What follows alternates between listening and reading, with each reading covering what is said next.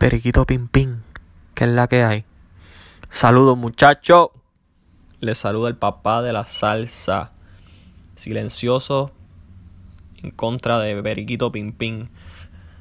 El análisis del encuentro entre estos dos equipos en la semana número 6. Ambos equipos vienen de sufrir derrotas. Eh, especialmente Periquito Pim Pim sufrió una derrota aparatosa vía paliza, salsa en contra del rey de la puntualidad, mientras que Silenciosos también sufrió la debacle en contra de Azuquita para el café. Un matchup que yo consideré que Silenciosos debía haber ganado. Eh, pero lamentablemente las lesiones de Kyrie Irving, Zion Williamson y la baja de Ayton por suspensión ha afectado en grande a este equipo.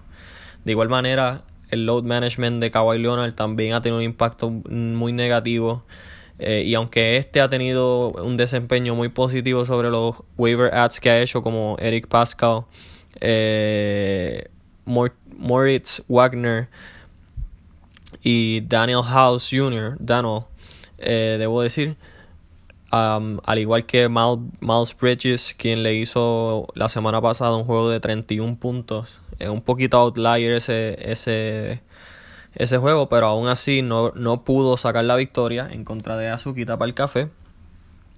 Y Periquito Pimpín lamentablemente sigue sufriendo las bajas por lesión y suspensión. Las bajas, las lesiones eh, son de Fox, Kyle Lowry e Ibaka, mientras que la suspensión de Collins ha afectado grandemente a este equipo. Un equipo que, eh, como ya ustedes escuchan, tiene un, un, un monte, por decirlo así. Pero lamentablemente no se sabe cuándo vuelvan estos jugadores. Eh, especialmente Kyle Lowry, Ibaka y Fox por lesiones. Y pues el último update de Kyle Lowry decía que regresaba en una semana. Eso fue el 23 de noviembre. Así que probablemente eh, en algún momento esta semana lo veremos de vuelta o a principios de la semana que viene, quien ayudaría muchísimo a este equipo.